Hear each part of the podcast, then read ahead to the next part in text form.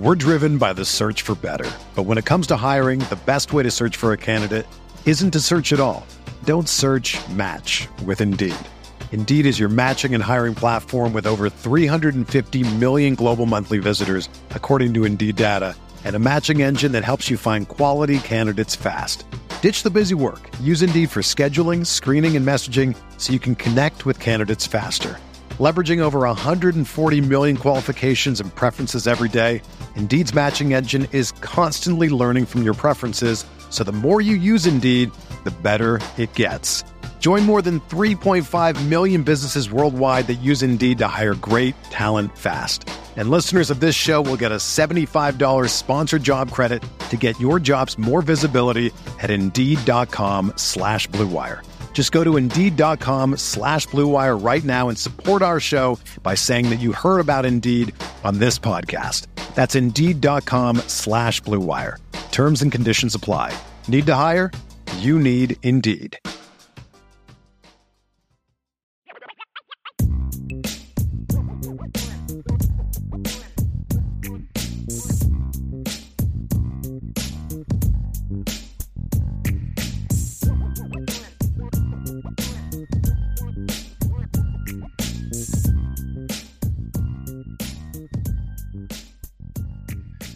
Let's get to the next question. Is from um, Nick P. Said uh, uh, thoughts on Stanford potentially heading to the ACC. Geographically, this realignment stuff is nuts, and I feel bad for the other student athletes who play multiple games per week. The reason the Stanford stuff is so unbelievable to me, Ryan, is I just I, I look at it like this: with USC and UCLA, there was at least another school that went with them. You, you know, you now have Washington, Oregon, so there is a a West Coast presence where you can at least right now in the Big Ten you can at least play a couple, you know, three road games for sure against a, a fellow West Coast team. Although, if you look at a map, Washington and, and Oregon are not that close to LA. Other than, I mean, the West Coast is pretty big. you know, I mean, it's it's a hike, but eh, with Stanford being the only team, that means all those great sports we've talked about all have to cross over three time zones to play teams where at least like if you're USC, you're like, oh, cool, this is the year we get Nebraska and Iowa on the schedule, so we only have to go halfway across the country. Sure. Like, what's the closest ACC school to them? It's Notre Dame. Because again, we're talking about the non-football sports. It's Notre Dame. Notre Dame is literally the closest school to the West Coast when you're looking at the ACC. After that, it's what Pitt, but still right? on the Eastern and, time zone and yeah, Notre Dame, so and yeah. in Notre Dame, yeah, exactly. So it's like every school you play is east of Chicago. That's that's a that's a tough sell. So to me, if the ACC is going to make that kind of move, they'd almost have to be as bold as to say we're going to take all four of the remaining Pac-12 teams. So that way we have a West Coast presence or something. I I just see how just bringing one of them does anything. I don't know how that makes any sense. Again, unless I said is it's a ploy to try to get Notre Dame in for football. Maybe it's a bluff. Hey, Notre Dame, you know, and I Eh, because there's no other there's no other thing that makes sense, Ryan. Like just bringing Stanford alone. I don't know. Here's something I'd have to know. What is the contract that you have with the network? So, the, my understanding of the Big Ten, and I could be wrong. So, if some of you know the answer to this and I'm wrong on this, please correct me in the chat and I'll correct it. I don't think that what happens here, Ryan, is is the contract with Fox just gets expanded for however much they're paying everybody else. They get the same amount. It it doesn't. It's it's uh, less of a pool being spread out. My understanding with the Big Twelve, however, is that if they add markets, they they they will ex, ex, expand it. Is is my understanding. I could be wrong on that, but I believe that's so. Not every TV contract is the same. I don't know what the ACC's TV deal is to where if they expand does that mean ESPN gives them more money to pay to that team so that they'd add Stanford and then ESPN would give them that extra amount of whatever the, the amount is that goes to Stanford? I don't, I don't know the contract. I don't know what that would mean. Um, would that I, I, that would be a big part of it, but I there's no way the ACC is just going to add Stanford they already have the smallest TV deal amongst the surviving conferences. They're making less than the than the Big 12, I believe. They're definitely making less than the SEC and, and the Big 10. They're going to add another school and, and spread that money out even more. That's something Florida State's going to be okay with. I just don't see how that makes sense. I think the only would make sense is if somehow This was a ploy to get Notre Dame in. And if you can somehow swing for the fences and get Notre Dame in, you now have a legitimate ability to, to, to renegotiate your contract because ESPN saw how good Notre Dame was to the ACC in 2020. We all saw it. It's not theory. It's not what we think. It's we saw it. The TV revenue when Notre Dame was in your conference was the best you've ever had. So um, I just don't see how it makes a lot of sense, man. I really, I really, it can't just be Stanford. There's got to be more to it than that. I, Otherwise, I think, there, just, I, I, think there would be more to it as far as like numbers of teams. I think it's just one of the teams you're starting to hear about. Like I really like my I, I again I could be completely wrong, but I think ACC is just trying to get numbers right now. They're like strengthen numbers because we're right. going to lose this battle if we don't get numbers behind our side. Like that's just kind of how I think. If you're going to do that, you got to add somebody other than Stanford. That's the whole point. I mean, maybe, like, maybe that's the only play people that they can pull. Like I mean, they're maybe people to the Big Ten, to the to SEC, me, I think that's to the Big Twelve. Even yeah, like I don't. Know. I get it. The problem with that though is sometimes it would be a poor decision to do that. If you're correct, and I, you could be, I don't know. If you're correct, to me, that almost is like a worse move. Like, guys, desperation. Yeah. Yes, exactly, Ryan. You're trying to go get the worst, probably Power Five fan base in all of football in Stanford. Like that doesn't move the needle. It's a bad t- it's a bad football TV market and it's a very apathetic fan base. How does that make your your conference stronger? It doesn't. I mean, look, last year in Stanford's last 3 home games, their attendance was 25,000, 26,500 and 25,000. That's it. That's it. And, and so, I mean, you know, you look at Oregon. Oregon is a big time football school. Right, and their stadium seats less than sixty thousand. Yeah, I mean, you, you know, eh, you're talking about in the Big Ten, they've got three teams now where you've got over hundred thousand seat stadiums. Name me a team in the Pac-12 that could sell out a hundred thousand seat stadium. And it's not that Oregon doesn't have a rabid fan base; they do. It's it's, it's a very small school. It's a uh, state. I mean, it's a very small state. They're just it's part of the problem that Notre Dame has, right? It's like Indiana's a small state and it's not a giant football state. So you know, is Notre Dame have a small fan base? I mean, or a bad fan base that they couldn't sell out a hundred thousand seat stadium like Ohio State? No, it's not that at all. It's a much smaller state than Ohio and a lot of Notre Dame's fan bases kind of spread all out. And Notre Dame couldn't sell out 100,000 seats. They could against Ohio State. They could right. against Clemson, but they're not going to do that against. I mean, they barely. I mean, well, they didn't actually sell out against Northwestern the last time, and some of the teams they've played in recent years, the school buys the tickets and stuff. So there's just a lot of stuff that goes into it, Ryan. That it's just a that stuff plays into it, man. It's it's just it's the rabid nature of the fan base and and how how that impacts your your TV market. You know, I mean, last year Stanford played or um Oregon played one game last year, Ryan, one game where there was more than 60,000 people in the stands. It was the opener against Georgia. Yeah. That was played in Atlanta. There's 76,000 fans. That's it. That's it. I mean, you're talking about a team that was a pretty good football team last year. They were, you know, yeah. and and that was it. That's that's all they played. That's the that they didn't play any more than that. You look at USC, how good USC was last year, Ryan. I mean, they were pretty good football team last year, right? Look at USC's home attendance. They had 72,000 against Notre Dame. Well, you and I both know that's a big Notre Dame audience. Yeah. The rest of their home games were 60,000, 67,000, 62, 63, 64, 61, 72. That means there was about 8,000 or more empty seats for every other home game than what they had for Notre Dame. And it's still 72,000. Could you imagine how, how the panic that would be going on in Columbus, Ohio, if there was only 70,000 people showed up for an Ohio State game? right? I mean, that'd be like considered a, a travesty. Yeah. Uh, Ohio State had 100,000 people in their stands last year, Ryan, for the Arkansas State game. USC can't get more than 72,000 for uh, the Notre Dame game. It's just a different animal out there, man. It, it just is. Washington has good crowds. They had 68,000 for the Michigan State game last year, 68 for the Colorado game. Do you know how many people attended the the the, uh, the Apple Cup? 33,000. Really? That's it. That's weird. Well, Washington State has a much smaller stadium. Yeah. So it's not it's not necessarily that that um nobody cared. It's just a smaller stadium. Ticket prices must have been insane for that game. Oh, I, I bet. Yeah, the stadium capacity for that stadium is 33,000. They're closer to MAC schools, Brian Ryan, than they are to Power 5 schools. And yeah. you want, you know what I mean? Like that's the thing that people have to understand is it's just not the same kind of rabid fan base that you see in the South. Like I've tried to make this point like outside of outside of Georgia, is there an SEC school that you that you believe is in a big TV market?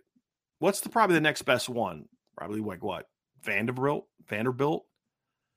Like as far as like the what we consider the big TV market. No, but my point is the SEC, the South is the TV market. It's the South, right? right? It's like it doesn't matter how small it is. It's everybody in old Mississippi is t- tuning into the Ole Miss Mississippi State game, right? I mean that's that's the difference. It's just a, and somebody made a point earlier, which is fair. There's a whole lot more to do in California than there is in Mississippi on a Saturday afternoon. I mean, that's a fair point to make. That's a very fair point to make. But that leads to the apathy of it. You know, and and that's just it's it's just a different animal, man. And so I don't know what value Stanford adds. I will say this, if it wasn't about money and Stanford was located in like Missouri, Stanford is a perfect ACC school when you look at the type of school it is, they are great in other sports. It's a high academic Standards. institution. The ACC yeah. has some, you know, has some value to that. So that fit I could understand, but just geographically and football wise, there's just absolutely no value in adding Stanford. Well, ge- geographically, nothing makes sense anymore. No, so. no, no, it absolutely does not. We're driven by the search for better, but when it comes to hiring, the best way to search for a candidate isn't to search at all. Don't search match with Indeed. Indeed is your matching and hiring platform with over 350 million global monthly visitors, according to Indeed data, and a matching engine that helps you find quality candidates fast. Ditch the busy work. Use Indeed for scheduling, screening, and messaging so you can connect with candidates faster.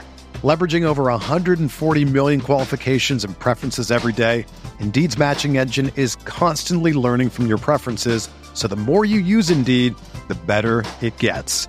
Join more than 3.5 million businesses worldwide that use Indeed to hire great talent fast. And listeners of this show will get a $75 sponsored job credit to get your jobs more visibility at Indeed.com slash BlueWire. Just go to Indeed.com slash BlueWire right now and support our show by saying that you heard about Indeed on this podcast.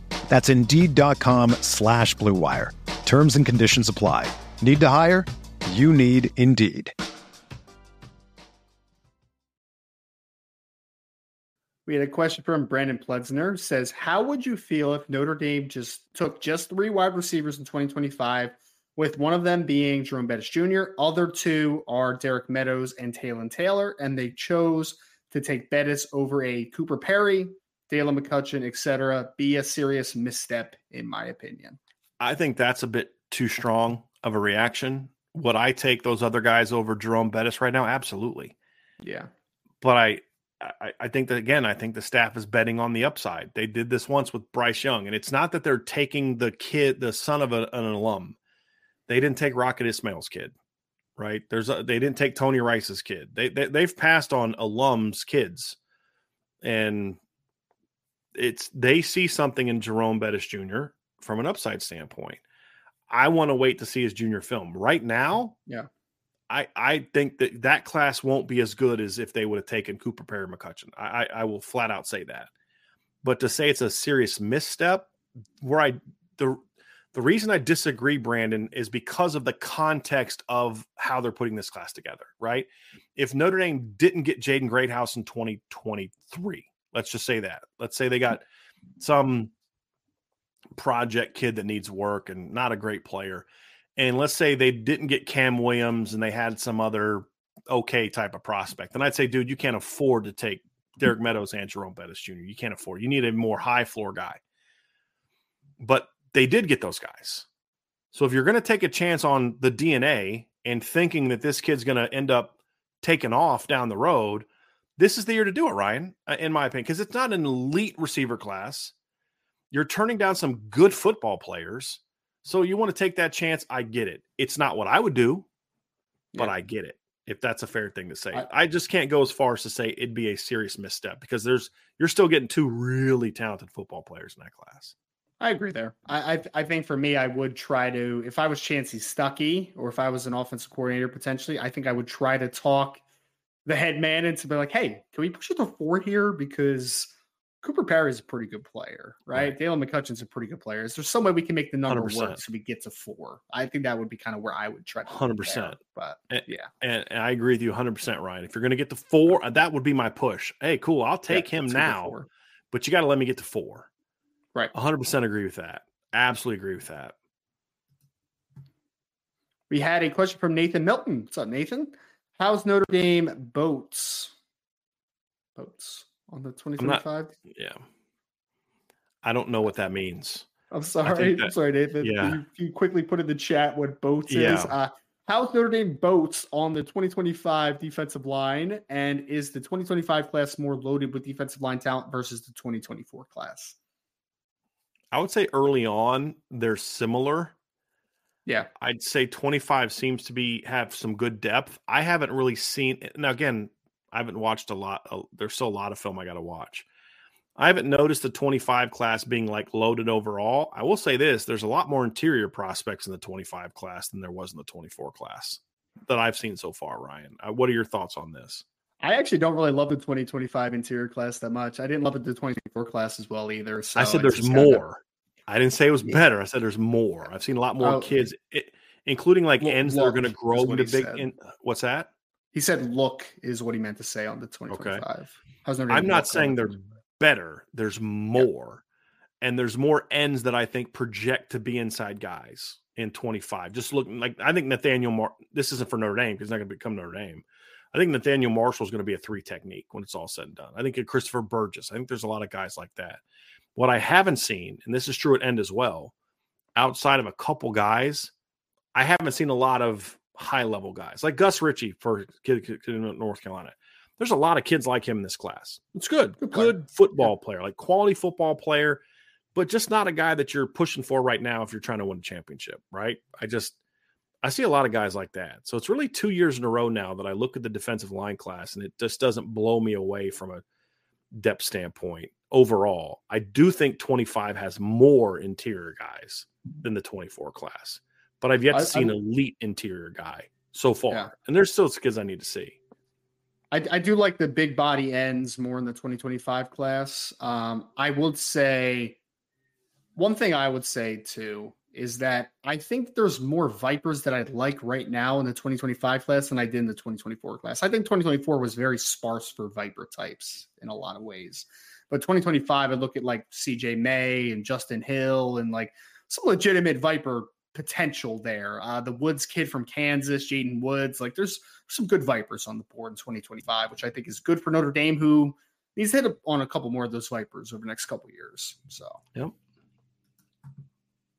We had Rob M who said, Mailbag, is Guerby Lambert still likely to decide before the season? I know he's tough to read. I I fully expect him to make a decision before the season starts. When that'll be, don't know but I fully expect him to make a decision. And and our intel hasn't changed. We like where Notre Dame is at. There's there's nothing new there. So I could invent I, I, some update to you know get some clicks if I wanted to. And I'm not saying anyone's done that. I'm just saying like we keep getting asked about this. I promise if we had a new update, we'd put it out there. Um, I think Notre Dame's in a great spot and always has been. Yeah, I, I don't mean, think there's a delay. Recently. Sorry, sorry. No, go ahead. Uh, I was just going to say, I don't think that there's a delay on this one because Guerby Lambert just loves the recruiting process so much. I just think that this is how it's trending, and I think it'll be over before the senior season starts. Just yeah. kind of how I see it. When I say how it's always been, I mean since yeah. Notre Dame took back the number one spot is what I mean by it's always been. I'm not trying to say it, they've always led and they've led the whole time. I'm not saying that. I think they led early. Then when Harry left, it caused some okay, The, the main reason I like Notre Dame is gone. It took Joe Rudolph some time to get acclimated and get up with him, and then they eventually took back that number one spot. And since then, that's been the cases. So I want to make sure that I'm clear on that. We had a question from Stevie Wonder who said, wide receiver get off question. Is the goal to not dip and go? A lot of wide receiver dip the knee before they start running. Some don't dip and immediately release run. Depends on the route. So sometimes the dip is a lack of efficient technique. It's I'm running the go route and I dip and then go. I've now wasted a split second of getting on that guy. Other times, Ryan, that dip is going to be intentional because it's a timing mechanism. So if I'm running a route where I need to let guys clear, that dip and that short first step is a timing mechanism. So if I'm running like if I'm in the slot and I'm running a, a, a um, kind of coming off of a wheel route off of the outside guy, we're doing some post snap switch. I've got to kind of like dip and delay my motion because I want to let him clear me and then come behind him. Right. And I don't want to have to go too wide to do that. I want to be able to kind of meet him downfield that way. So sometimes you may implement sort of a, a dip and then step that that is sort of a clearing uh, uh, a timing mechanism. So him being closer to the line combined with my my dip and d- slight delay, like you'll see guys kind of jog off the line and then go. It's a timing mechanism. You're trying to let things clear, trying to get that defensive back to declare, and then I'm going to go do what I'm going to do. Uh, but a lot of times you see it, it's just it's just bad technique, honestly and just because not enough receivers coaches uh, emphasize that at the college level, and so it, it just depends. It depends on um, what the route is and what you're being taught, in my opinion. We had another question from Nathan Milton. How many wide receivers in 2025 is Notre Dame taking? You kind of uh, answered that earlier, Ryan. Minimum yeah, three, right? Three. Yeah, and then I remember right now. I, yeah, I'd like them to get to four, especially since they passed on a fourth guy in the 24 class. I mean, to me, like, why pass on that guy if you're not going to take another guy? Right. So I, I would, I would yep. go for four. Three to four. Three to four. Yep. We had a question from Connor Nepper. Says thoughts on why other stores around South Bend have the Ireland Stitch jersey, but not the actual bookstore. This is one of many reasons we shouldn't have resigned makes zero sense. Resigned. Resigned. Resigns. Resigned. Couple things. The bookstore is owned by a company that's associated with Notre Dame. It's not Notre Dame making that decision. The bookstore isn't owned by Under Armour. Number one. Number two. I was in the bookstore yesterday, and I saw the same replicas of the Ireland stitched jerseys that are at the local s- stores and it's not an official jersey. It's not an authentic jersey. They're all replicas because it just got announced. So, do I think they should have a big jersey push right away? Yes, that's true, but I don't think that's an Under Armour thing per se. So, uh, but those jerseys are at the bookstore. I was literally there yesterday and I saw those. They're like right in front, and I don't like them. I think they're kind of ugly because they're replicas, but that's what they have. They have those jerseys there. I just I, you know, to me, Ryan, it's just kind of like it is one of the frustrating things with with Under Armour, but it's basically someone who's saying this is someone who didn't want them to sign with Under Armour anyway. I mean, and so there's really not a lot that they could they could do. I, I mean, do want one of those jerseys, though. I do want one of them. The the ones for Ireland. Yeah. Yeah. Yeah. Not the replica, though. Trust me. I haven't they're seen not, the replicas. They're not so. attractive. It's the yeah. one the, we were at the bookstore yesterday. We got uh actually got to meet one of our um so mem- members. Got me a guy named Jim nice. yesterday, which is very cool. And so um but I mean, to me, there's a lot of things like that, but that's as much on Notre Dame and whoever owns the bookstore as anybody else. Hey, we're going to release these jerseys. Hey, when they when you do, let's have a stack of them ready to sell online or in the store. But to me, usually when there's releases like that, you want to get them in the store. But like, you know, again, I don't know that that's necessarily an under just an Under Armour thing. I, there's right. a lot. We're assuming that if you're assuming that if you don't like them, and if you do like Under Armour, you, then you start making excuses for them. But this has been going on for for quite a long time. Yeah, and I, you know, do you know that when a jersey is released from a Nike school that they immediately put it in there? I, I don't know the answer to that. Maybe they do. Maybe this is a normal way that they do things. I have no idea. I just think we're all projecting our own feelings about Under Armour into these things when they happen and just assuming it's because they stink and, you know, whatever the case may be. And if Nike wanted Notre Dame, they could offer Notre Dame more money. Simple as that.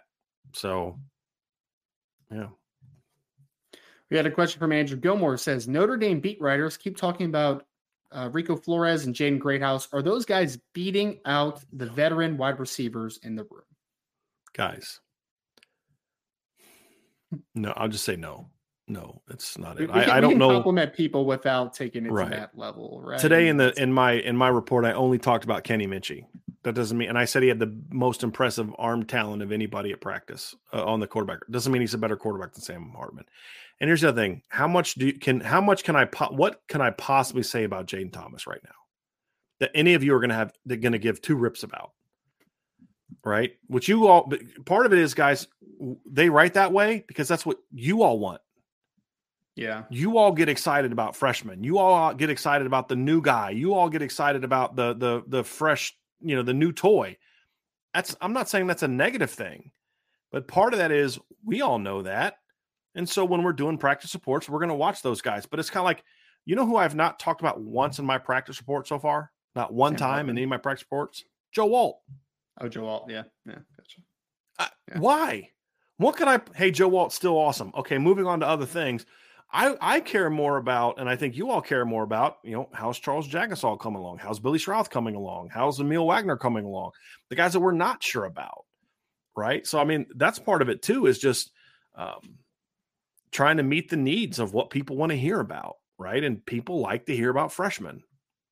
That's the reality of it. So, yeah. but those guys are also playing really well. I mean, to me, it's more about, wow, what a deep room than the uh, the veterans aren't playing well, and I don't know that anybody's saying that. I'm just saying that, or they're getting beat out or anything like that. I just think it comes down to those freshmen are playing really, really well, and Notre Dame's kind of a very deep receiving corps this year. It's as simple as that to me, Ryan. It really is. Mm-hmm. We had a super chat from Justin Knox. Thank you so much, Justin. So, which team on our current schedule finishes the highest outside the big three? And which of the big three do you think is best and in what order? Which team on our current schedule finishes the highest outside of the big three? And which of the big three do you think is best? I mean, look, in my preseason top 25, I can assure you I'll have Ohio State ranked higher than USC or Clemson. I will. Do I, you know, and again, because Ohio State's got some question marks, but so does everybody else. I mean, that's the thing. Right. Is like you can nitpick a team's question marks, but I also know they have more talent than anybody else that the Notre Dame's going to play. I would right now probably go Ryan Notre Dame. I would probably go Ohio State, USC, Clemson. But I won't be shocked at all if Clemson ends up being a better team than Notre Dame. They have a, or I mean, excuse me, uh, USC. The mm-hmm. reason I'm going there now is because Caleb Williams and Lincoln Riley, That's like fair. those that that that we those are knowns. Yeah, Clemson to me has question marks, like Notre Dame, right? Okay, how good is Cade Klubnik going to be? How well are him and Garrett Riley going to mesh? Uh, do the young receivers step up? Can Adam Randall be healthy? How does EJ Williams going to be? Not EJ Williams, Antonio Williams. EJ Williams is the last Williams they had. How do they, the, you know, you've talked about this. Yeah, they lost some really good D linemen, but there's still some really good guys coming back. Is Xavier Thomas healthy? If he's healthy, guys, they're going to be fine at defensive end, right? I mean, you know, this is a kid that had 10 and a half tackles for losses, a true freshman in, in 2018. So there's plenty. They got a really good linebacking corps. All their DBs basically come back. So but there's still enough question marks right now, Ryan, where I'm going to have USC ranked ahead of them on the preseason ranking. I won't be shocked if Clemson ends up being the better team. And right now, honestly, just full disclosure, I have Notre Dame going 11 and 1. I don't necessarily have a prediction yet on who they're going to lose to, but right now, the most obvious one to me is Clemson. And then this is the pushback I get from Notre Dame fans. Well, they beat them 34 to 14 last year. Did you know? Yeah, I watched that game. I also watched Notre Dame beat Stanford 45 to 14 in 2021 at Stanford. Look what happened. I watched Georgia get their brains beat in by uh, Auburn 40 to 17, only to beat them 28 to 7 three weeks later. Right? Like one game doesn't mean this was going to happen. Did you watch Alabama just boat race Georgia in the SEC championship game two years ago and then watch Georgia beat them in the championship game like a month later for the national championship? Right? Like we saw LSU beat Georgia, Alabama in 2011 in the regular season at Bama, and then we watched Alabama destroy LSU in the national championship game. Right, like this game doesn't equal that. It's a completely different team, def- different quarterback, new offensive system. It's on the road, and what Notre Dame has proven to me is that they can beat Clemson on their home field, no doubt. But what happened the last two times they've played, three times they've played away from Notre Dame Stadium? Notre Dame's own 3. and only one of those games was close. So that's one of those things Notre Dame still has to prove uh, is that they can win those games away from home. Now, do I think they can beat Clemson? Of course they can beat Clemson. Absolutely. But to just assume that's going to be a win, I don't think that's a fair thing to say. First part of the question, Ryan which team on the current schedule do you think finishes highest outside of the big three? I kind of lean towards, did you say Duke? Yeah. Yeah. That's kind of where I'm at too, Ryan. Duke yeah. or NC State would be my two. Duke has a really good quarterback coming back who's a dual threat kid. They have a lot of offensive linemen coming back. Graham Barton at left tackle, Jacob Monk at guard. They have their basically their entire wide receiver room coming back, and they're coached by Mike Elko, who is a very good defensive mind. So he did I, a yeah, and he did a great job with that team last year. Yeah. A great job with that team last year. They here here's my only um this would be my only concern about that one would be Ryan is when you look at their schedule. Their schedule's a, a, a little I'd say arguably a little bit tougher than NC State's. That's because it's the it's between those two for me. It's between Duke and NC State for me. And when I look at Duke, now Duke gets NC State at home, but they got to play Clemson and Notre Dame at home too. And I almost kind of, if I'm Duke, I'd almost kind of want to say I would have rather played like Louisville at home and North Carolina at home and had to play Notre Dame and Clemson on the road because you're probably losing those games anyway. You know what I mean? So it's like if you know you can't beat that team, get them on the road so you can get a team that maybe a little bit more winnable. Uh, NC State's schedule is not easy either. They get Notre Dame at home, but they get Louisville at home, they get Clemson at home, Miami at home, North Carolina at home. Um, so that could be a difference of schedule. But as on paper, no context from schedule aside, I really like this Duke team, Ryan, because it's not even just the quarterback and Elko, and you hit all those points, but they've got two really good veteran defensive linemen, Jamion Franklin being one, who's a really good, solid, or let's say really good, really solid nose guard, but DeWayne Carter's a really good football player. They've yes. got really good athletes at wide receiver. The kid that was the kid that Riley Leonard beat out at quarterback last year moved to receiver. He's now going into year two playing that position. I think they've got quality players, and, and you know, you brought up Graham Barton. Pro Football Focus just released their top 50 players in the country. Graham Barton ranked one spot ahead of Benjamin Morrison, and I didn't look at it and say, "Well, that's stupid." You know what I mean? Like, kid's a good football player, Ryan. And yeah. I don't know what kind of NFL prospect he is. You could speak better to that. But as far as college football, he's one of the four or five best offensive tackles in college football coming back, in my opinion, just for for what he can do in college. Uh, he's a good football player, man. And and as you said, when you have a dynamic quarterback, and I think Riley Mill, Riley Leonard will be that this year, you got a chance to do some really good things. And yeah. that's why you know I like that's why I like they're they don't need Riley Leonard to just put them on his back and carry them to feats that they're not capable of. They've got more talent than I think the people give them credit for in a lot of different spots, including on the perimeter. Yep. So I would say them. My Louisville, they're they're they're going to need time to kind of rebuild that in Jeff Brohm's image. Yeah, yeah. Uh, Pitt maybe. If Phil, I'll say this, Ryan. If Phil Jurkovec is healthy for the entire season and gets back to being what he was in 2020, they might have a shot to be that team because they've got some good players. They're going to be good quality on defense, defensive team. They're going to have a tough offensive line, although not overly skilled. I just don't love the skill around him on offense this year. They've lost some kids the last couple years that I don't know that they've necessarily replaced in my opinion. From Archer says, which preseason top 10 team is most likely to finish unranked, and which ranked team is most likely to finish in the top 10? Unranked team. Which preseason top 10 team is most likely to finish unranked? So let's just kind of look at the the coaches poll, Ryan, since that's the only one we have so far. Yeah. So it's Georgia, Michigan, Alabama, Ohio State, LSU, USC, Penn State, Florida State, Clemson, and Tennessee. Which one of those 10 has the eh, has the best chance of finishing unranked? I'm going to say none of the Big 10 teams right now I view as unranked because none of them, other than Ohio State, none of them play a hard enough schedule to lose enough games to fall out of the top 25 altogether. Would you say that's fair, Ryan? Ohio State does play that kind of schedule, but they're not. They're not going to no, they're not going to. Yeah, they're not going to lose all those games. Um, Georgia, Tennessee's my pick. Would that be your pick? Is that just yeah. the quarterback and all the personnel losses yeah, I, mean, I, could see? There's there's a possibility that the coach works wonders with Joe Milton and he reaches his mm-hmm. potential, or there's a possi- a big possibility that Joe Milton is just Joe Milton. I mean, like yeah. there's that comes back to reality. I mean, would. I would I be shocked if they go seven and five or eight and four this year in the SEC? And it's just like they're not a terrible team, but like they're not a top twenty five team. Like it's borderline. Yeah. When you look at their schedule this year, Ryan, you know it's a it's a it's a challenging schedule, but not a not a brutal one, but it's one where if they stub their toe a couple times, you could see them fall out. They play tennis Virginia on a neutral field. They play Austin Peay, and then they play at Florida. I don't think Florida's going to beat Tennessee, but you know, no. still at Florida.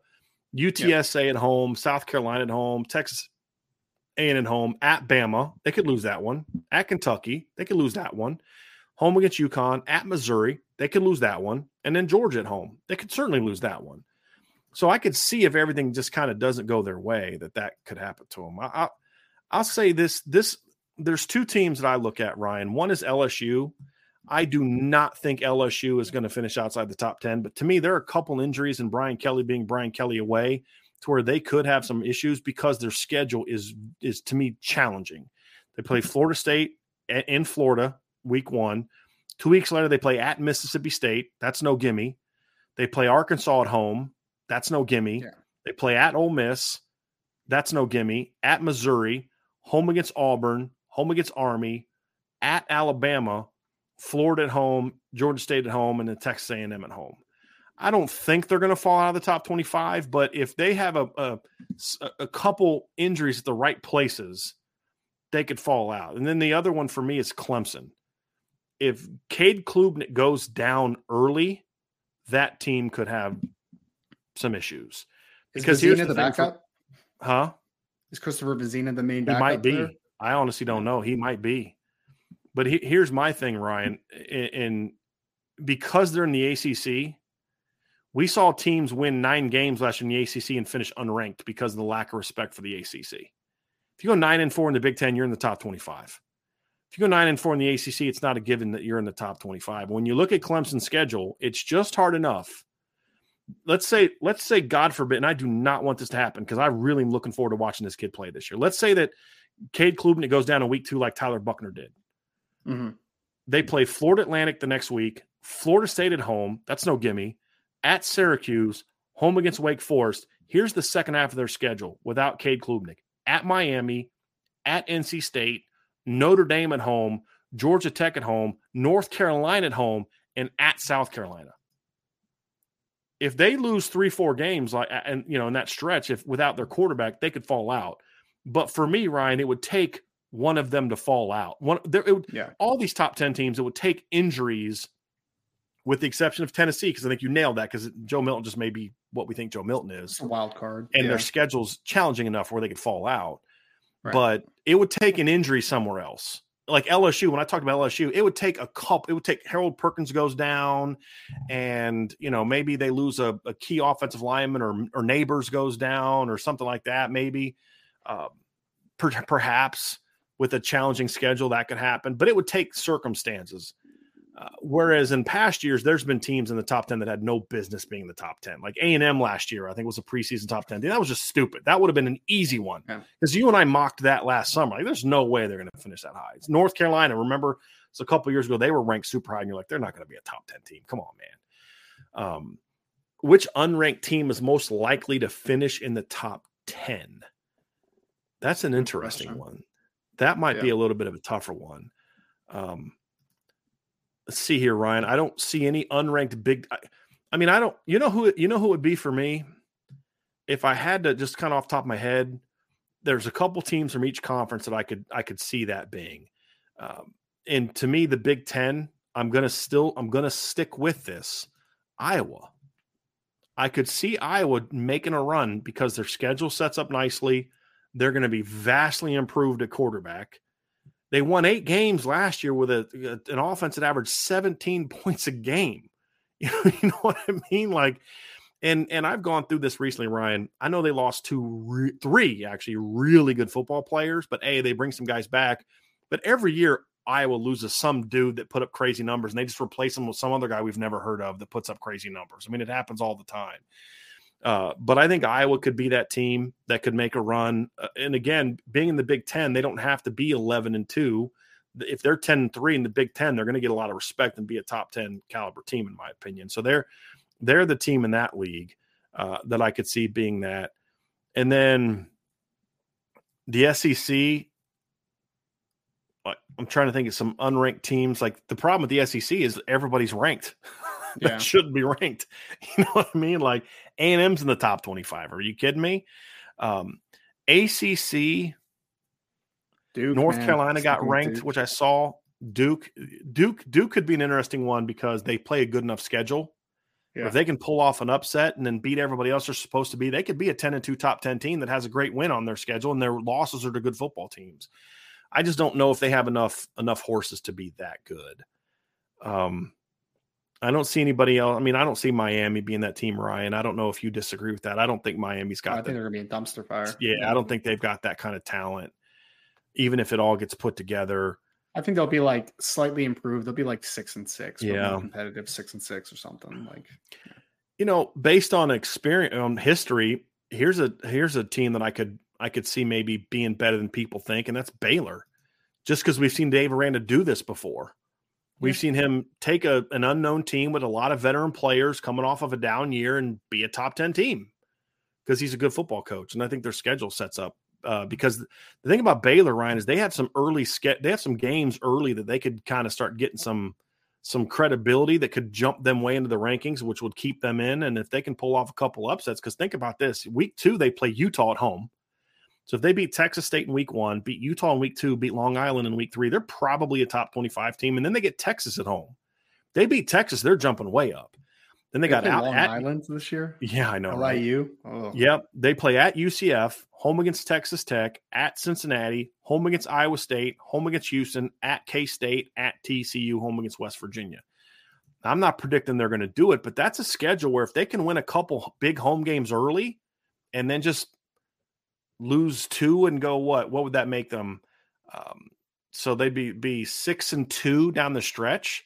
That's a top ten caliber team out of the Big Twelve, and they're unranked. That's why I put put them. Somebody just said Colorado. That ain't happening.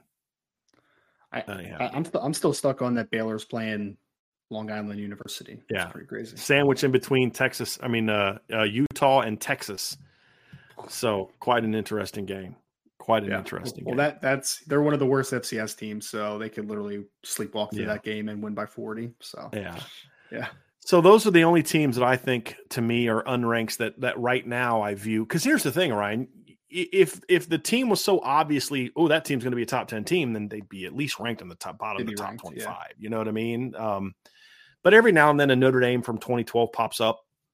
You know, I mean, Notre Dame began that season in 2012 unranked and jumped into the top 10. Uh, right. Notre Dame's 17 team finished the start of the season unranked. They were close to being a top 10 team at the end. But who was predicting 2012 Notre Dame to be a top 10 team, honestly? Right. Like right. among Notre Dame amongst Notre Dame fans, obviously. TC did TCU start? T, yeah, I think Archer just said it. They, I don't think TCU was ranked before, last year so. either, right? Yeah. yeah. they were bad the year before. But who would have predicted that? That's the thing is like mm-hmm. to be a top 10 team, I you know, I just don't I don't see that. I don't see that. Let's get to a couple more here, right before we get out of here. Okay. David Lowe said, "Could y'all ever see more power schools going independent?" Right. I think the only way that happens hard. is if I, I think the only way that happens is if you start seeing two things. Number one is there is some sort of break off of college football teams where they form their own league, so to speak. They're still under the NCAA umbrella, but they form their own league, and essentially it becomes a 50 to 60 team league where there's a rev share. That, mm-hmm. that and I but I don't know that the SEC and Big Ten are going to do that. But if they both kind of absorb everybody else, then that's kind of what it turns into. And and you know, but but then again, it, they're not under those deals because here's the deal: right now, per Supreme Court law, conferences basically negotiate their own deals. So there isn't the money out there for schools to get the same dollar amounts if they're independent outside of Notre Dame. I mean, Texas right. would probably be the only other school that could maybe do that, and they haven't been willing to do that. The other thing is is if some streaming service offers a school like a Texas and Ohio State and Alabama, something like that, we're going to offer you buku bucks to come be an independent and and you know but and sign you ex- to an exclusive deal that you can't have if you're part of a conference but i mean who is who is that streaming service right so that's my whole thing is i don't know like that would be the only revenue or the only the only avenue but i don't know who mm-hmm. what team that would be and i don't know what you know team would be willing to do that to jump out of a conference. You know what I mean? Pe- Peacock have some money, man. Peacock's got. yeah, money. I know, right? But th- that's a great point, though, Ryan. But if if that were there, that would we would we would have heard that as a potential option for Notre Dame, right? Because they are the independent. If there was that that desire for some of these streaming services to say, hey, look, instead of paying a billion dollars to a league, we're going to pay a hundred million dollars to a team, right? You know. But a lot of those uh, streaming services lose money too. I, like I saw someone put yeah. Netflix. Netflix loses money, guys. Yeah. Like Netflix is not profitable. I right. hate to tell you, because and partly because they're doing so much of their own production of movies. That's their their costs have jumped up, and yeah. their their the number of people on Netflix because they had I, I, think an artificial COVID boost. You know, when everybody's locked down and forced to stay in their oh, home, sure. stuff like that. You know, there was this artificial boost, and just watching uh, it was Tiger not, King. Yeah, it was not sustainable it just wasn't sustainable. So, um, yeah, I mean, that's just I. I don't know, Ryan. I just don't. Now, here's, like I said, if if if there's ever a if now if the whole thing comes crumbling and down, then sure you may see something like that. If we get back to like more of a normal situation, but again, all the independents existed in an era where you couldn't negotiate your own deal. You had you were just the NCAA kept all the money and distributed it however they saw fit. You know, and it was kind they of an told you what you were doing. Yeah, right, right, right. Once the Supreme, and I think it was what 80, 84, 86, somewhere around there, is when that Supreme Court decision was made, where schools could, you know, the NCAA could not punish. I think it was they couldn't punish people for selling their own, like for their own media, and once they did that, conferences started kind of going on their own. Notre Dame goes and signs their deal Penn State jumps to the Big Ten. Miami and Virginia Tech and all them jump to the Big East, and it's just started the mass exodus of the of the independents because everybody needed to be part of a league because now the leagues were had all the the money, and so you wanted to be part. of South Carolina jumps into the AC or the SEC, Florida State jumps into the ACC, and that's you know once that decision was made, that was the ripple effect, and it's led to where we are now.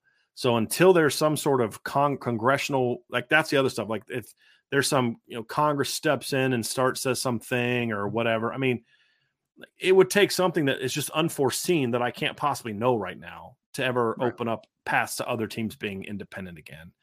And that's why I just right now I just don't I don't see it. I, I, or Ryan, they're kicked out. Nobody else wants them, which sure. we've seen that right. Like UMass, right? They were an independent recently because nobody wanted them. You know what I mean? Liberty had to be independent for a couple years during their transition from FCS to FBS right? But they always knew there was going to be a landing spot. What was it, Sunbelt or Conference USA or something? They yeah. knew they weren't going to be an independent for very long, and uh, you know, so we'll see stuff like that, but but not like what I think David's alluding to. Like we won't see Texas go independent. If Texas was going to go independent, they would have done it already.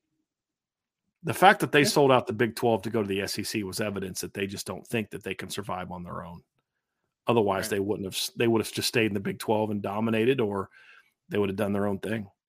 UMass, UMass is my surprise top 10 team, man. Go you, Are we talking basketball again or? oh, yeah. They were really good at basketball at one point. Uh, from Siggy. Who Marcus Camby. Yeah, those teams yeah, really man. good.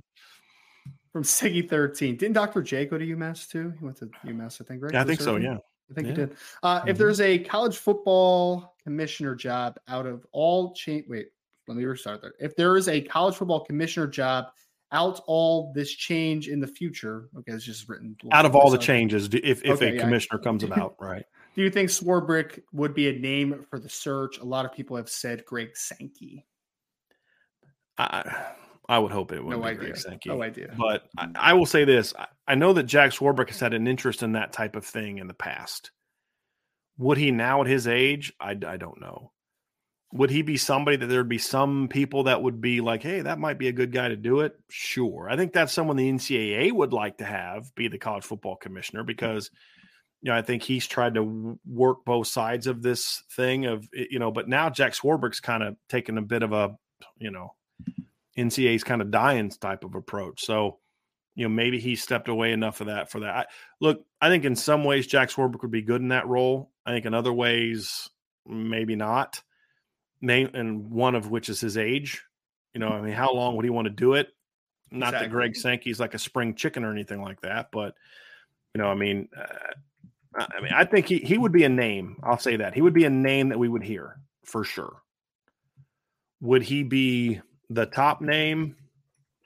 That I don't know. The uh, name, uh, yeah, because because you know Jack Swarbrick's seven, 70 years old now, but or 69, 70 years old, and he's ten years older than than Greg Sankey, right? And this right. is a job that wouldn't be coming up for several more years, so he'd be into his seventies when that job would come open. What will he have been doing? Eh, because here, I guess this is it, Ryan what is Jack going to be doing for the next two, three years when he leaves Notre Dame? Is he doing things to position himself for that? Then sure. If he's just kind of retired, then I don't think see him like coming out of retirement to go do that. Yeah, that, that's that's my sounds like sense. a sounds like a, a, tough battle to take when you are that age. Yeah. No, yeah, it's just the time. If this would have happened three, four years ago, absolutely, absolutely. Like right now, Jack Swarbrick has a lot of had a lot of power but now that he's leaving, a lot of that goes away because he's not the Notre Dame AD anymore. Someone said so he won't be in a lot of these battles. Yeah, that's hilarious. Uh, Josh Buffo, the motivational business banker, says, "What does the safety group have to do this year for us to be an elite defense and to have the position be an attractive recruiting tool for Chris O'Leary and staff in the future?" Thank you both. Thank you for number one, Ryan. Do your job consistently. Don't give up big plays. Don't give up big mistakes. Tackle that means tackling more. I mean, that's the biggest thing the secondary can do is just tackle better. Number one, and then start making more plays on the ball. Right? We we talked about this in the recent show. Notre Dame's second safeties had seven passes defense last year, not breakups. Got to be disruptive. Total passes defense, which means breakups and interceptions combined. Harrison Smith by himself had 14 in 2010. Right? I mean, the trio of of Jalen Elliott or the duo of Jalen Elliott and Alohi Gilman had like about 21 years just themselves. Yeah.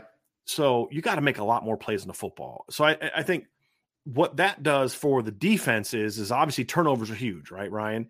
And then if the safety start making impact plays, so you look outside and you're like, I got to deal with number five on this side, I got to deal with number 20 on this side. And then now zero is making a bunch of plays at safety. And two is now turned into a pretty good football player. 11's making plays because he's a freak athlete. 13's locking down the slot. It's like, okay, what do I do here? Right. That's what that's the impact it would have. So it'd have to come down to when teams challenge you, which Ryan, you and I both know, they're gonna go after the safeties early. 100%. You start making a lot more plays, then all of a sudden your defense forces more turnovers, or even if it's not turnovers, Ryan, like knock down more second and seven passes, right? or you know make more stops where it's you know you got a chance to tackle a guy for a one yard gain do it don't don't lose it and i think that's one of the biggest values that tariq bracy brought last year's he just was so sound on the perimeter as a tackler and you know what do you have like four tackles for loss last year something, something like, like that. Buck 80 because he yeah. just would beat a guy in the perimeter and, and blow up a bubble screen so just you got to do your job no big mistakes and then take advantage of others and create some big plays. I think if they can do that, not only is this defense going to be really, really good, assuming the others step up too, now you have more to sell on the recruiting trail. Hey, man, did you see? You know, Xavier Watts had 13 passes defense last year. Like he was an impact player. Look at he did had 70 tackles and you know four picks and seven breakups, and he was a second team All American. Hey, you know, like because like with Kyle Hamilton, you're like, well, of course Kyle Hamilton was an All American. He was a five star recruit. Like you didn't do it. I mean, you recruited, but you didn't develop him. You take a kid like Xavier Watts, Ryan, who's a former receiver, who was a three star recruit, turn him into an All American. All of a sudden, yeah. the kid's like, oh, okay, this guy can develop now. I think that helps a ton, in my opinion. Yeah, ball production is the biggest thing. I, I would agree. Ball disruption and ball production.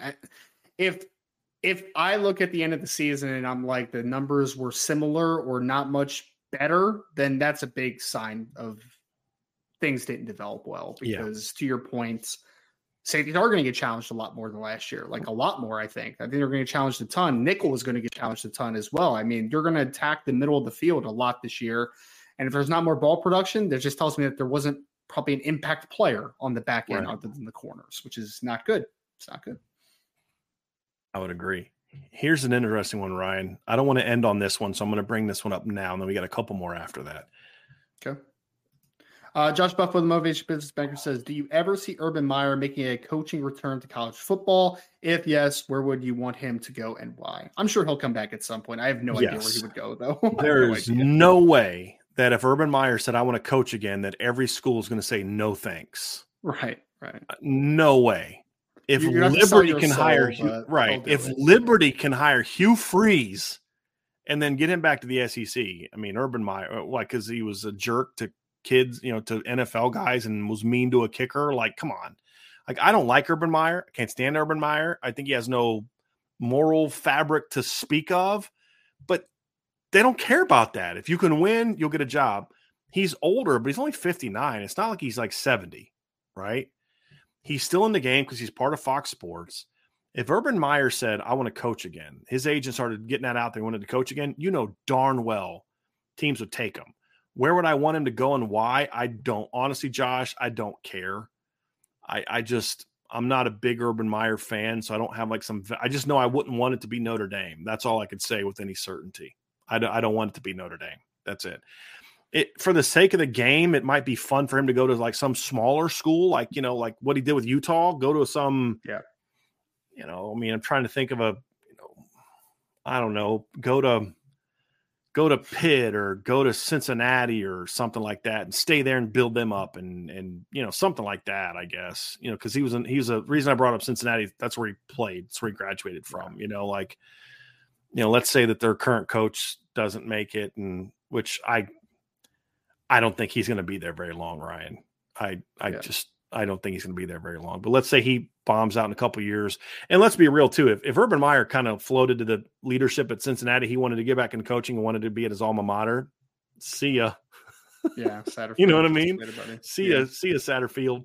Uh, you know, but I mean, something like that, I guess. If I had to, because I don't want to disrespect your question and just not answer it. I mean, I'd want to see him go to a school like that and kind of build up a, you know, a, rebuild a school because I think Cincinnati's going to fall in some hard times the next couple years being in the Big 12. I really do because they've lost a lot of talent, Ryan, and they're not restocking it with the same kind of kids, in yeah. my opinion.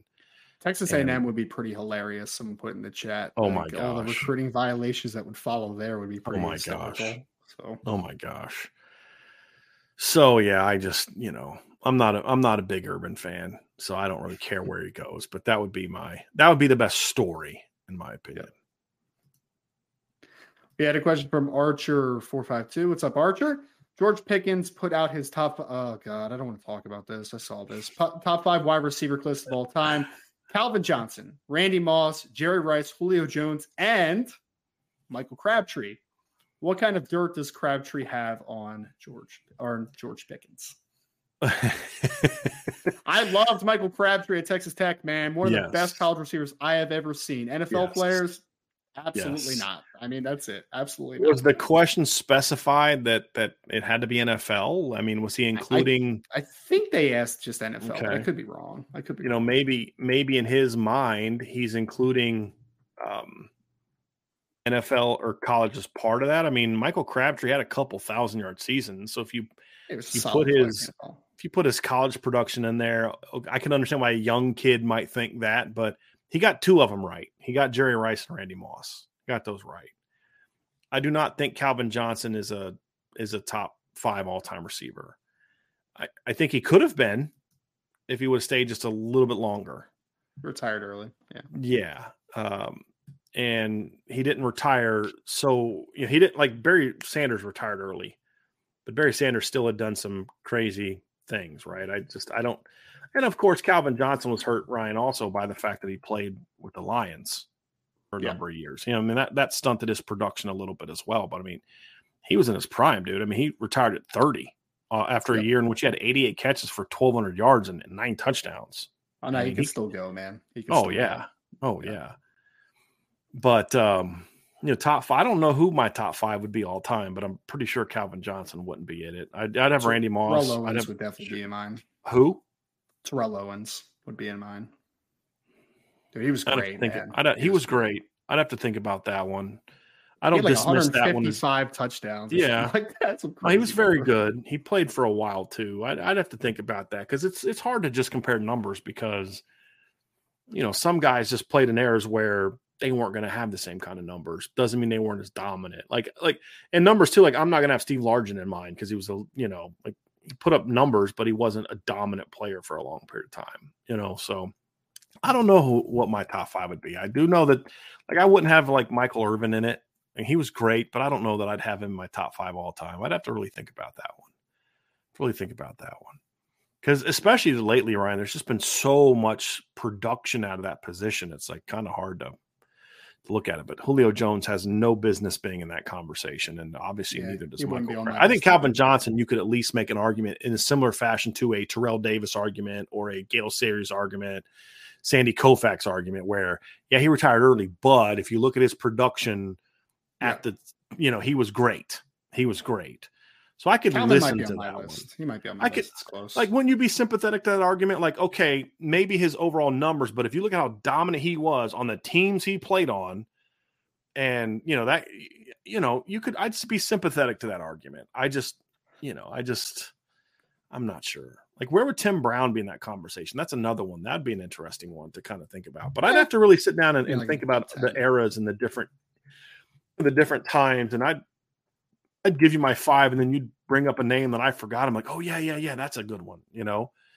So I'd have to think about that one. I have to think about that one. But yeah, I don't know what pictures that George Pick that Michael Crabtree has on George Pickens that uh, or, or, knowledge he's gained that would make uh, him be included on that list. I, well, well played on that one, Archer. But no. Well, here's one for you, Ryan. If you were to talk about top five all-time college receivers, and when we talk about all-time, it's guys we've seen. Would Michael yeah. Crabtree be in that for you?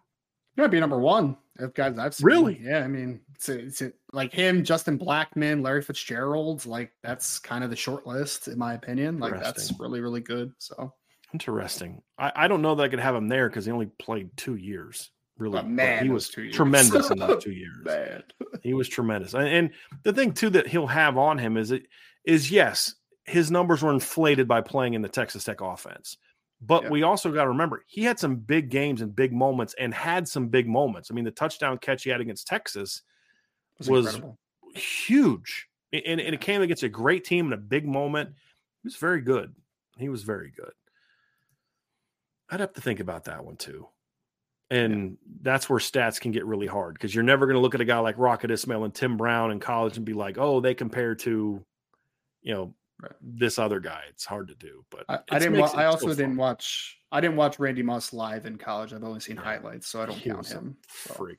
The other thing that makes the Randy Moss debate hard in college is he only played one year at the FBS level.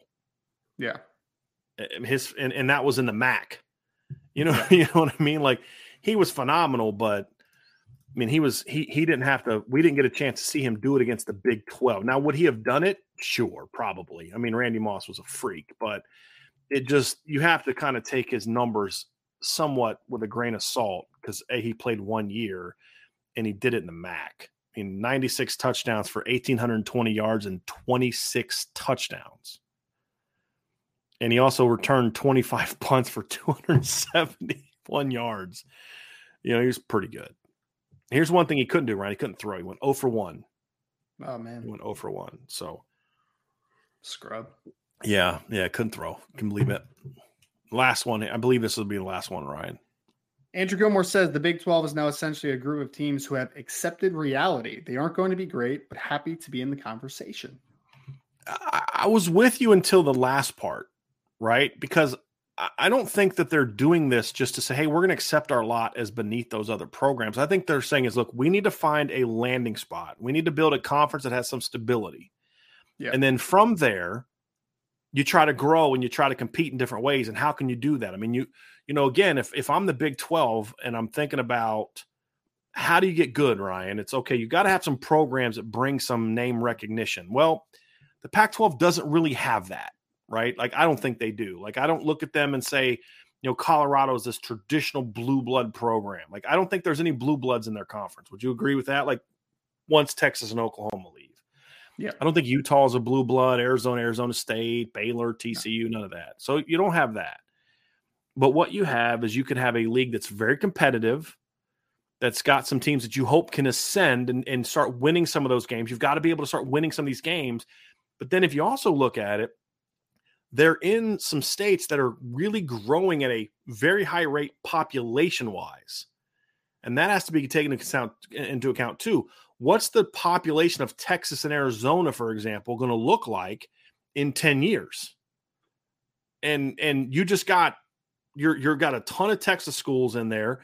You've added Houston. You've got two the two Arizona schools, and Arizona's a state that's that's growing. Utah's growing you, you are hoping that by adding those markets that in 10 years those markets bring you a lot more value especially if those programs can be good. So i, I think they've accepted who they are and the, the, reality of who they are. And so they took the money that the pac 12 turned down. That's why the pac 12 is dead and the big 12 is alive in saying look we've just got to survive and hope that some of our programs like you're you're hoping and praying that Deion Sanders is a, is a home run at Colorado because even if it's for a short period of time, you build up the status of that program. You got to hope that one of the Arizona schools can really take off. You hope that Utah can continue that. I mean, guys, they just added the back to back Pac 12 champs to their conference. And the team that just won the conference and played for national championship is still in the conference, right? Like this isn't a bunch of bum teams, right? A team that won the Fiesta Bowl two years ago over Notre Dame is still in the conference. I think those teams just got to get better. Like if Baylor could get back to being what they were under Art Briles, that stuff starts to have an impact. And then you got you're in states that are growing and growing and growing population wise, and that's the best chance you have. It's going to be hard, but I don't think that they're just going to they're accepting reality, but I don't think they're they're assuming that I don't think they're just saying, "Hey, this is who we're always going to be." I don't think they're relegating themselves to Mountain West status. I think they made a smart deal that locked them into a stable conference for a number of years and they're hoping that their basketball success combined with growing markets and some potential programs that could be up and coming that that gives them enough to where they could maybe you know start jumping into some of those those leagues. I think that's kind of where they're at but they were smart enough to accept the fact that they're not going to negotiate their way into those leagues right now.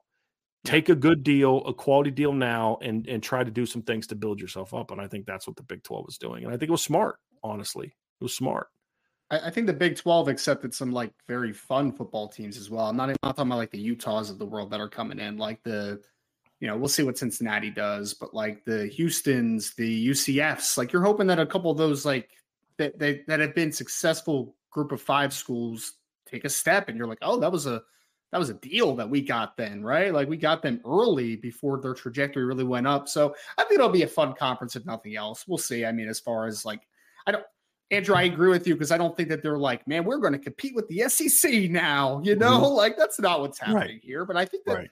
they've added some interesting teams, and I think it's right. a pretty decent balanced. And and now you hope that some of those teams can take off.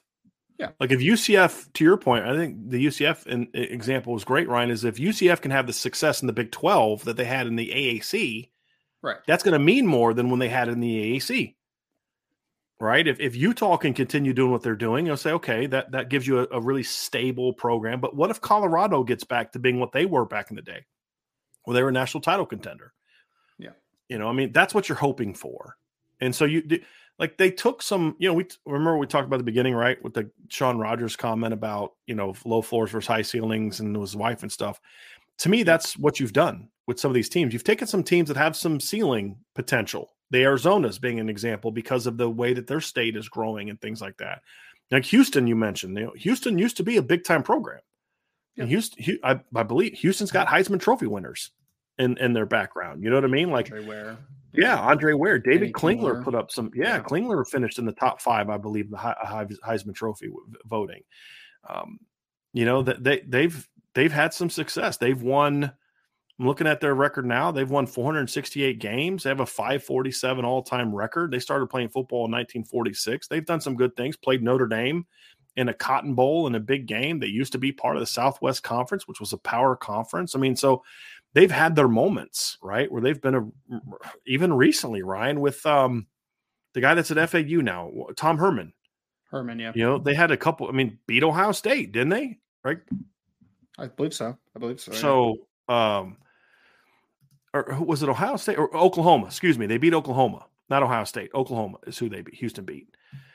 So uh, what was it? 2016, I believe. Yeah, they beat Oklahoma in 2016. That year they went, uh, you know, won nine games, and so beat Oklahoma, Baker May, Baker Mayfield Oklahoma team that year. you know, so I, I, look at it and say, man, the, you know, there's some potential there. There's some ceiling there, and they're taking their they're they're taking their shot. But at least they're going to survive. That's the big thing. They're going to survive right now, and we'll see how long they survive. But if they're going to survive for ten years, they're going to have to have some success, right? And that's going to be the key. Yeah, because not every team that's popular now was always that way. I mean, Florida State pre Bobby Bowden wasn't a program anybody was going to be beating down their door to get them in their conference right? Virginia Tech pre Frank Beamer wasn't a, a, a program that Power Five teams would have had any desire to want.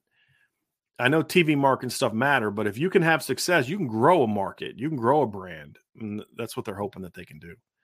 But it's going to be fun to see what they do. I'm I'm very curious to see if they got the leadership to kind of go out there and make uh make the kind of moves to maybe compete with these leagues over time. We'll see. Right. It'll be fun. That's it, Ryan. Why don't you go and take us out of here, man? Appreciate everybody for hopping in the chat today. Thank you all so much for joining the Notre Dame Recruiting Hour here at Irish Breakdown Podcast. Before you leave, if you can just hit that like button for us, subscribe to the podcast. Five star reviews are always very much appreciated. That little notification bell at the top. We're getting closer and closer, like 19 days away from the season kicking off. So IB Nation Sports Talk every day, as well as the Irish Breakdown Podcast every day at one o'clock Eastern. Make sure to stay locked. We'll be here very soon to talk to you all, get you ready for the season. So like, share, subscribe. From Brian, I am Ryan. Thank you all again. We appreciate you for joining the recruiting hour here on the Irish Breakdown podcast.